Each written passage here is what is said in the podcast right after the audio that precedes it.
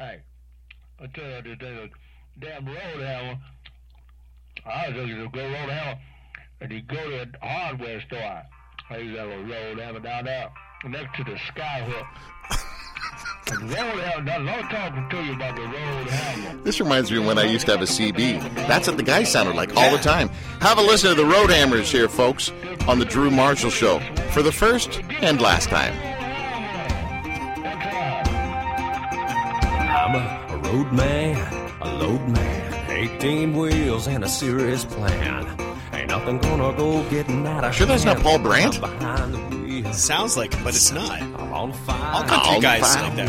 All the Full fire. I'm gonna do it. and I'm gonna echo it. Here we go. Well, I'm building, I'm building. an empire of blood, sweat, and steel. Don't sing. Don't waste time Please. Waste time. tearing a strip off the white line. A white I'm a line. Man, I'm a Hey. Shannon McNevan is on the show with us right now, folks. He's the co-founder of Boots and Hearts. He's like the nicest guy in the world. I don't know anybody that hates him except the lady sitting beside me, Laura Dewar. hey, uh, Shannon, what's going on, man? Not too much. How you guys doing? Where are you? You are in uh, the United States of America, and you are at some music festival. Is that right? America. Yeah, in uh, I'm at Bonnaroo in Manchester, Tennessee. Now, is that a British festival? Chim Chimney, Chim Chimney, Chim Bonnaroo? Peru? What is that? No, it's uh, it's a big, one of the largest music festivals in North America. Just started here, and it's uh, it's crazy. I would actually call this this this festival would be the inspiration for Boots and Hearts, would it not? For sure, it is. Yeah, it's li- it's literally eighty thousand people camping in a field together for four days, and uh, out of nowhere becomes the lar- like fifth largest city in Tennessee for the weekend. Um, Shannon, uh, do you know the name Laura Dewar? Do you know that name at all? Hey, Shannon. Do I? hey, Laura. I miss you. Oh, jeez. You guys having a moment here? This We're is gonna. This You is have awkward. the whole show. Total love fest here. Well, folks, this is the guy. Shannon is the former hockey player who started Boots and Hearts with no money, no experience, and no musical talent whatsoever. Well done, Shannon.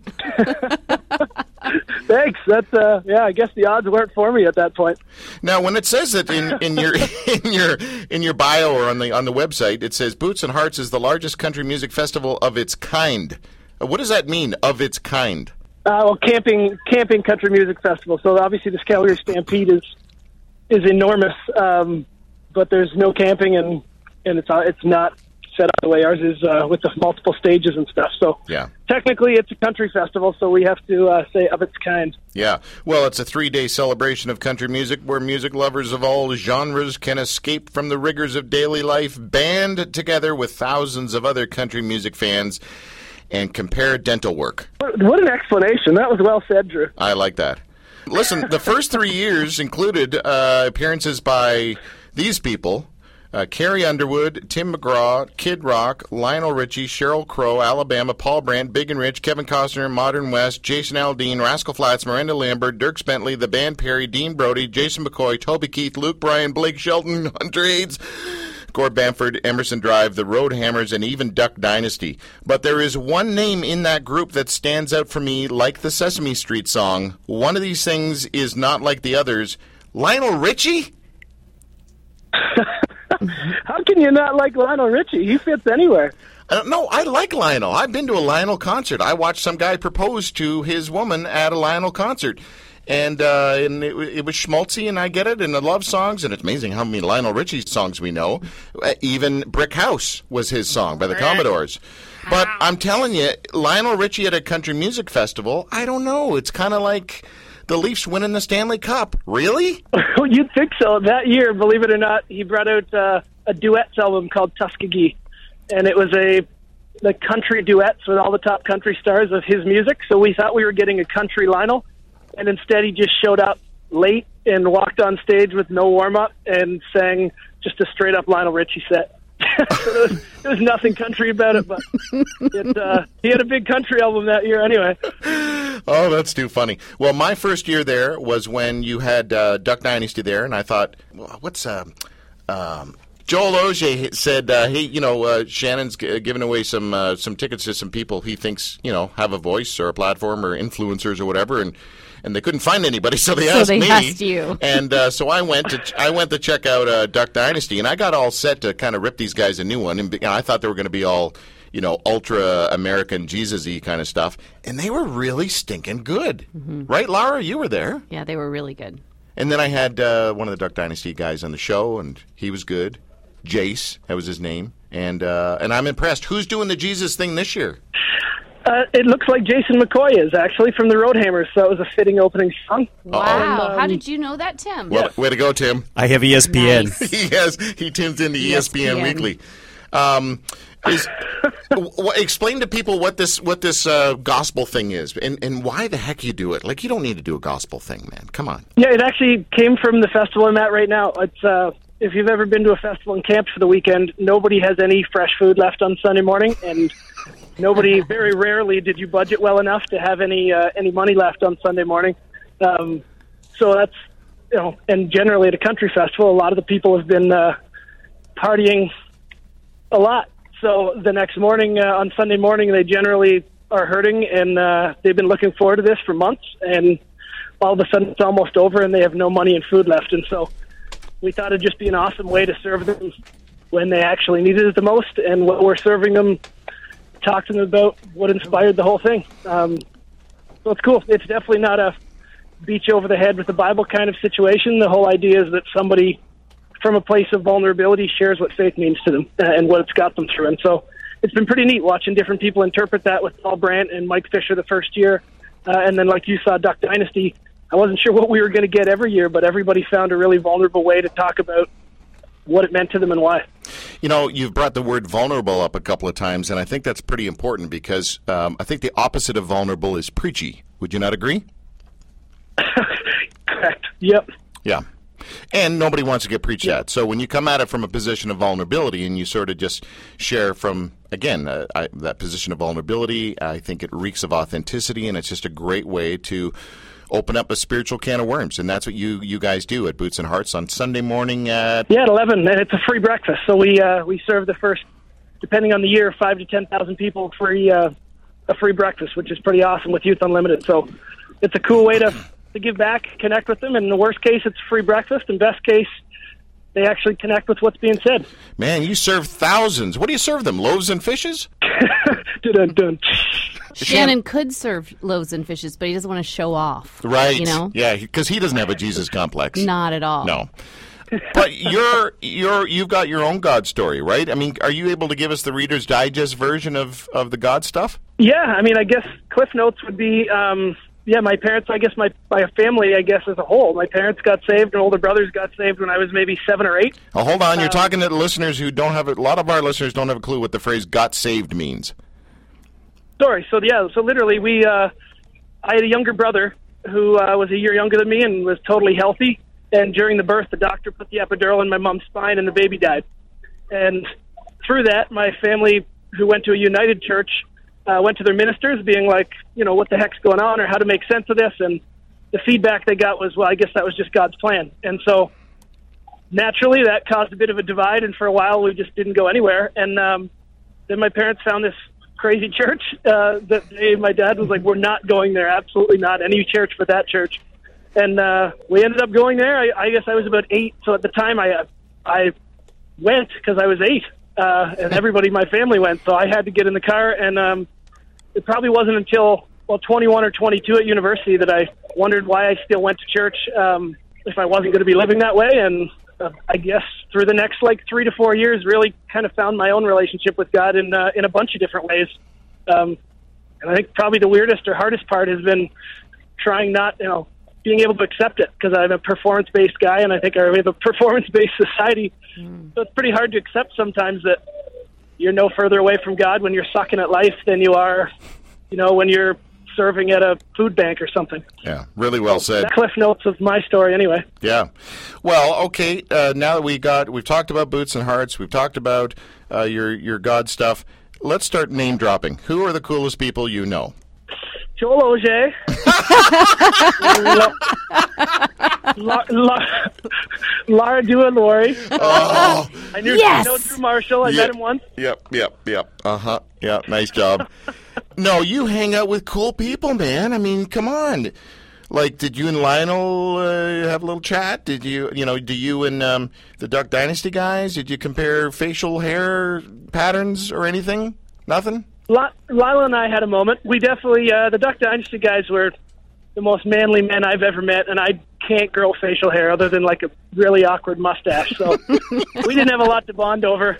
But uh, no, it's fun. That's definitely one of the cool points of what we do is to be able to be around these people, and uh, and you realize obviously every time you're around them, they're way more normal than you think, and, uh, and sometimes you know sometimes you're disappointed in celebrities because you assume they're going to be.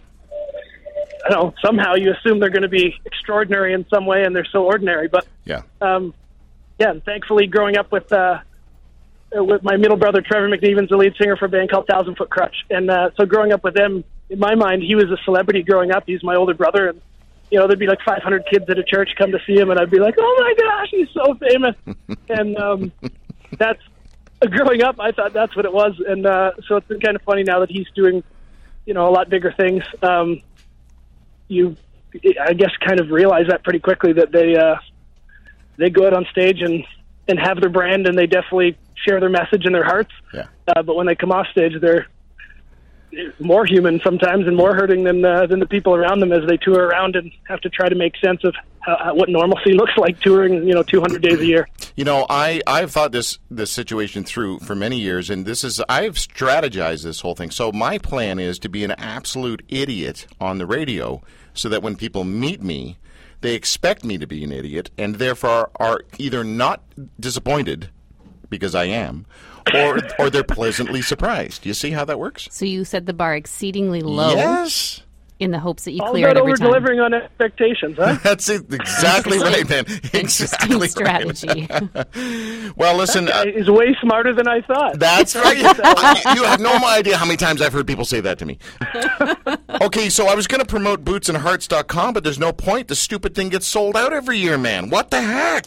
Yeah, that's been really humbling. We got uh, we've sold out the last two years, six months early, but for this year we uh, we had an allotment of tickets we gave to SiriusXM uh, for their subscribers, and it was a big allotment, and so they ended up having uh, having some left. So we just put them back on sale last week, actually. So anybody who the secondary market tickets were like five hundred bucks, so don't buy them. Um, and there's still some left, so if you want to go and grab them. Uh, yeah, there's not a lot left, but there's enough left uh, for the next week or so. So anyway, still a big plug for bootsandhearts.com. Yeah, that, uh, I can't believe that worked out like that. So uh, the thing is, man, if you get a bigger park, you can sell more tickets. Is that not the economics 101 of this? Yeah, so we did. So this year we got a, we have a new festival site um, that thankfully our majority shareholder Stan Dunford bought it, uh, which was crazy, a huge investment, and uh, he's turned it into a like literally looks like a like a manicured provincial park. It's pretty crazy. So now we have a capacity for seventy thousand people, but we uh, we need to figure out how to get there. So the first year we're capping it at forty thousand, and we'll try to grow it every year. Wow, well, Awesome. good, good, good. I, I, I wish you the best uh, for this reason only, Shannon. You know, I hung out. I, I didn't really know you. I said a quick hello at the uh, at the uh, Boots and Hearts Festival that I showed up at to see Duck Dynasty. I didn't go there to meet you. Um, and then I, we, we we met each other at the uh, the Jesus Music Award ceremony. I don't know what it's called. The CMA, GMA. GMAs, right? Held, held at the Taj Mahatli, and we sat at the same table. And you brought a you brought a hockey friend of yours with you, James Reimer, James Reimer, whose Yep. wife is a really nice human being. I know James is a nice human being. Everybody loves James Reimer. Well, not everybody, but you know, everyone, he's a nice guy. But just he married a nice person because normal, really, normally, really, really nice people marry jerks, right? No, they're both very nice I know. This is what I'm saying. and incredibly least- sincere. yeah. What? What? tough because if they're really really nice comparatively, the person it's hard for them not to seem like a jerk, right? Exactly. What next to Drew? So okay, just leave me out of this conversation. My point is, Shannon, that I have t- tried to find dirt on you, and I've tried to talk to people and get negative stuff on. Nobody can say anything bad about you. Nobody. I've not met a single. Maybe Casey Clark can say it trashes you once in a while. You think Casey Clark does that? Just kidding. You know, you know what the you know what the trick is from like 18 until 28, go to another country. Ah, that's what I've done. I've left. ca- Flee. I think I've- it's called fleeing. I've done that twice. California and Australia. It really does help the reputation. It does. Especially when Australia's full of criminals, right? Yes, yes, that's right. Hey, listen, Shannon, I wish you the best, man. I, and I hope it just goes off without a hitch. I know there's always a hitch in these kinds of things, but I just hope they're minimalistic. And say hi to that guitar playing monster machine for me, I, whose name I can't remember again. Tim, what's his name? The player this year, the head guy, Brad Paisley. Brad Paisley. Yeah, And the road Roadhouse. yeah. Wow. You're you're a huge country guy, huh? Huge. you know, last year I got to share this real quick. Last year we had no, it was a few months ago. We had um, uh, This guy in shut up. We had the Pleasant Valley. What are they called? High Valley. High Valley. High Valley. Pleasant Valley is the retirement home that they they're from. I think it's a salad dressing. Anyway, we had High Valley on the show, and I, I'm talking to them about uh, Paul Brandt because that's how I, I kind of know them. They opened for Paul Brandt, and so I'm slagging Paul. I mean, just slagging him. And and the guy from High Valley, the main dude, I can't remember his name. Obviously, I can't remember anyone's name today.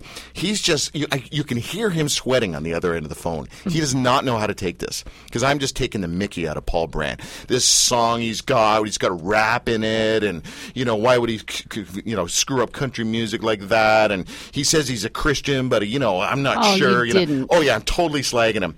And so he's struggling and struggling and sweating and sweating, but he won't. He won't take the bait. And finally, I go.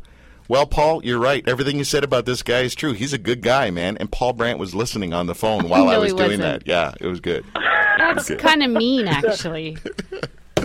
Anyway, That's that's pretty funny. I'm I'm surprised he didn't accidentally hang up or like, I can't hear you, Drew. Yeah, exactly. Like Chris Jericho did. Yeah, Chris Jericho did that to me. Anyway, um, listen, all the best. I've been trying to say goodbye, uh, but I like you so much that it's been hard. So Long goodbye, goodbye. goodbye, Shannon McNevan. Goodbye. Bye, Shannon. See you soon. Bye. Hey guys, thanks for having me on.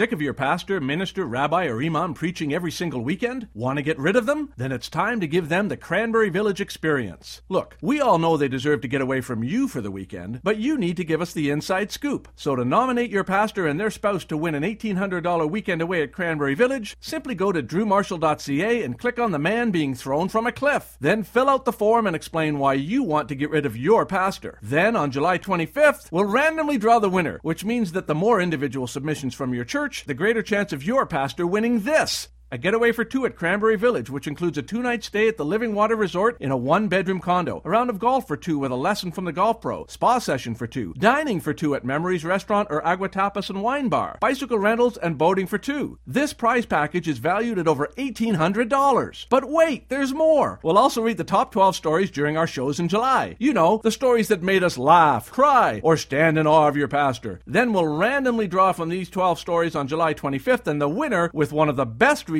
to get rid of their pastor, will win this. A getaway for two at Cranberry Village, which includes a one night stay at the Living Water Resort, deluxe room, plus one of the following a round of golf with cart for two, a spa session for two, outdoor bicycle and marina experience, or dining for two at Memories Restaurant and Agua Tapas and Wine Bar. This prize package is valued at over $500. Let's be honest, it really is time to get rid of your pastor for a weekend. For more information, go to drewmarshall.ca and click on the man being thrown from a cliff. Remember, the more individual submissions from your church, the greater chance of your pastor winning an $1,800 weekend getaway at Cranberry Village in Collingwood. Submissions will be accepted until June 30th, 2015. One submission per person.